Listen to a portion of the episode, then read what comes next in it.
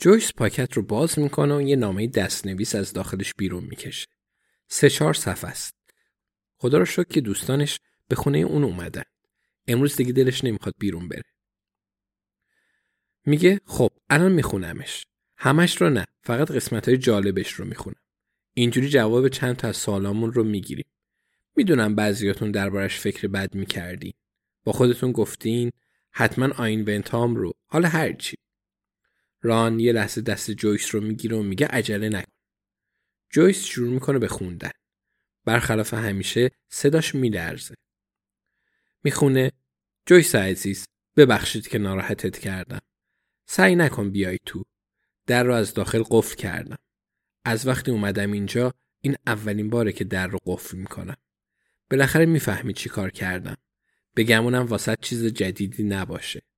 قبلا هزار بار دیدیش. روی تخت خوابیدم. زارن همه چیز خوبه. شاید آروم به نظر بیام. شایدم نه. ترجیح میدم حدس نزنم. پس از مأموره آمبولانس بپرس ظاهرم مناسبه یا نه. بعد واسه خداحافظی بیا سراغ. البته اگه خواستی خداحافظی کنی. جویس یه لحظه ساکت میشه. الیزابت، ران و ابراهیم هیچ حرفی نمی‌زنند. جویس نگاهشون می‌کنه و میگه آخرش نذاشتن ببینمش. مطمئنم اگه اعضای خانواده طرف نباشی نمی‌ذارن. پس اینجا رو اشتباه کرد مگه نه؟ تازه هر دوتا مأمور آمبولانس زن بودن. لبخند محوی می‌زنه. سه دوستش هم همین کار رو می‌کنن. به خوندن ادامه میده. قرصم کنارم هستن. یه بطری شراب لاپروک هم دارم که واسه یه روز بارونی نگهش داشته بودم.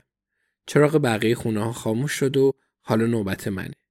کنار تخت گلای قشنگی گذاشتم که تو واسم خریده بودی. گذاشتمشون توی بطری شیر. می‌دونی که نمی‌تونم گلدون نگه دارم. قبل از اینکه برم بعد کل ماجرا رو واسط تعریف کنم. الیزابت میگه کل ماجرا جویس انگشتش رو جلوی لبش می‌گیره. الیزابت ساکت میشه و جویس به خوندن آخرین نامه برنارد ادامه میده. همونطور که می‌دونی کمی بعد از اینکه به کوپرس چیس اومدیم آسیما فوت کرد. بعد برنامه هامون به هم ریخت. می‌دونم تو زیاد از جری حرف نمی‌زنی. ولی می‌دونم درکم می‌کنی. انگار یکی دست کرد توی سینم قلب و ریه هام رو کشید بیرون و به هم گفت حالا زندگی کن. هنوزم صبح بیدار شو غذا بخور و ادامه بده. چرا؟ هیچ وقت جوابش رو پیدا نکردم. می‌دونی که معمولا از تپه بالا میرم و روی اون نیمکت میشینم. وقتی تازه اومده بودیم اینجا بیشتر وقتا با آسیما می‌رفتم اونجا. می‌دونی اونجا بهش احساس نزدیکی می‌کنم. ولی یه دلیل دیگه هم واسه اون کار داشتم. دلیلی که واقعا باعث خجالتمه. دیگه نمی‌تونم اون شرم و خجالت رو تحمل کنم. جویس لحظه مکس می‌کنه و میگه میشه یکم آب بخورم؟ ران یه لیوان آب میریزه و به دستش میده. جویس مینوشه و برمیگرده سر خوندن نامه. می‌دونی که خیلی از هندوها خاکستر مرده هاشون رو داخل رود گنگ میریزن. این روزا سراغ بقیه رودخونه ها میرن. ولی یه نسل خاص ازشون اگه پولش رو داشته باشن هنوز به گنگ وفادارن. خیلی خیلی سال پیش آسیما همچین آرزویی داشت.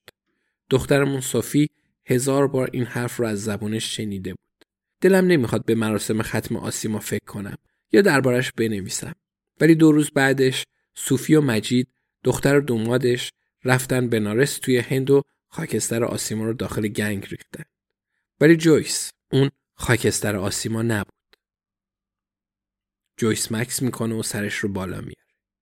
ابراهیم میگه خب خدای من. بعد به جلو خم میشه و جویس ادامه میده. من آدم مذهبی نیستم جویس. خودت که می‌دونی. ولی آسیما هم سالهای آخر عمرش مذهبی نبود. کم کم ایمانش رو از دست داد. مثل وقتی برگای درخت میریزه تا اینکه هیچی باقی نمیمونه. از ته دل عاشقش بودم. اونم دوستم داشت.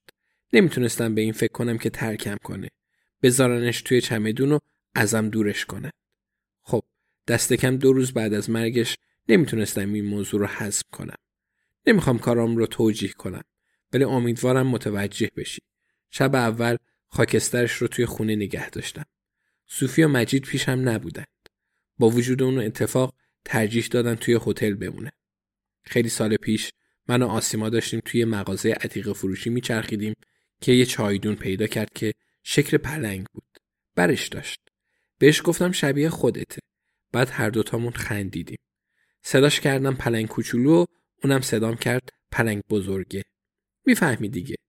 یه هفته بعد رفتم اون چایدون رو بخرم تا واسه کریسمس بهش بدم و قافل گیرش کنم. ولی فروخته شده. در هر حال اون سال کریسمس کادوم رو باز کردم و دیدم آسیما همون چایدون رو واسم خریده. طبیعتا همون روز برگشته بود و واسه من خریده بودتش. هنوز دارمش. پس برش داشتم و خاکسترها رو ریختم داخلش. بعد دوباره گذاشتمش توی کابینت. توی کوزه قبرستونم خاک رو گرد ریختم. خیلی شبیه بودن. بعد دوباره درش رو بستم. صوفی هم بردش بنارس و ریختش توی گنگ. یادت باشه که اون موقع عقلم درست کار نمی‌کرد. جویس غم و قصه فلجم کرده بود. هر کاری می‌کردم تا آسیما از پیشم نره. یادم رفته بود که اون مال صوفی هم بود. فرداش هوا که تاریک شد از کلبه زمینای اجاره بیل برداشتم و از تپه بالا رفتم. چمنای زیر نیمکت رو کندم.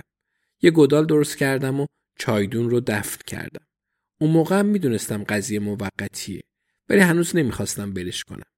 چمنا در اومدند و هیچ کم متوجه چیزی نشد. چرا باید متوجه بشن؟ هر روز می‌رفتم روی اون نیمکت می نشستم. وقتی مردم از کنارم رد می شدن بهشون سلام می کردم و وقتی تنها بودم با آسیما حرف می زدم.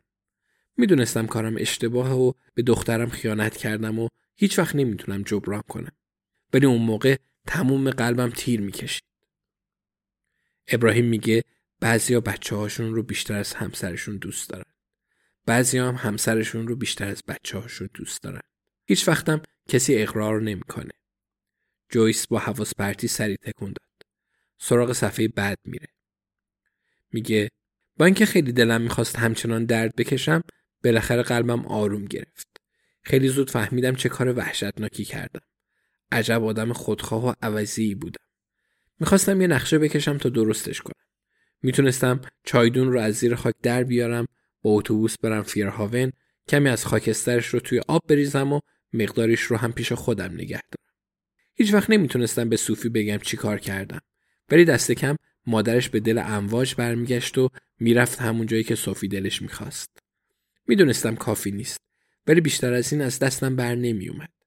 تا اینکه یه روز صبح از تپه بالا رفتم و دیدم کارگرا دارن زیر نیمکت بتون میریزن.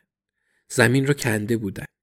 البته نه اونقدر که چایدون رو پیدا کنن و اونجا رو با سیمان پر کرده بودن. نیم ساعت کارشون تموم شد. همین. اگه بهش فکر کنی می‌بینی خیلی احمقانه است. ولی نمی‌تونستم راحت برم چایدون رو بکشم بیرون. پس هنوزم از تپه بالا میرم و وقتی کسی اونجا نیست با آسیما حرف می‌زنم. خبرها رو بهش میدم. میگم چقدر دوستش دارم و خیلی متاسفم. راستش جویس فقط این رو به تو میگم. ولی فهمیدم دیگه نمی‌تونم ادامه بدم. پس تمومه. جویس نامه رو تموم می‌کنه و یه لحظه به اون ظلم می‌زنه و انگشتش رو روی نوشته ها می‌کشه. به دوستاش نگاه می‌کنه و سعی می‌کنه لبخند بزنه. ولی سری اشکاش سرازیر میشه. کم کم زجه می‌زنه و ران از جاش بلند میشه مقابلش زانو می‌زنه و بغلش می‌کنه. خیلی خوب این کار رو بلده. جویس سرش رو روی شونه ران می‌ذاره. محکم رو در آغوش می‌گیره و برای جری، برنارد، آسیما و خانمایی که به تماشای فیلم پسران نیوجرسی می‌رفتند و تو راه خونه جین و تونیک قوطی می نوشیدند گریه می‌کنه.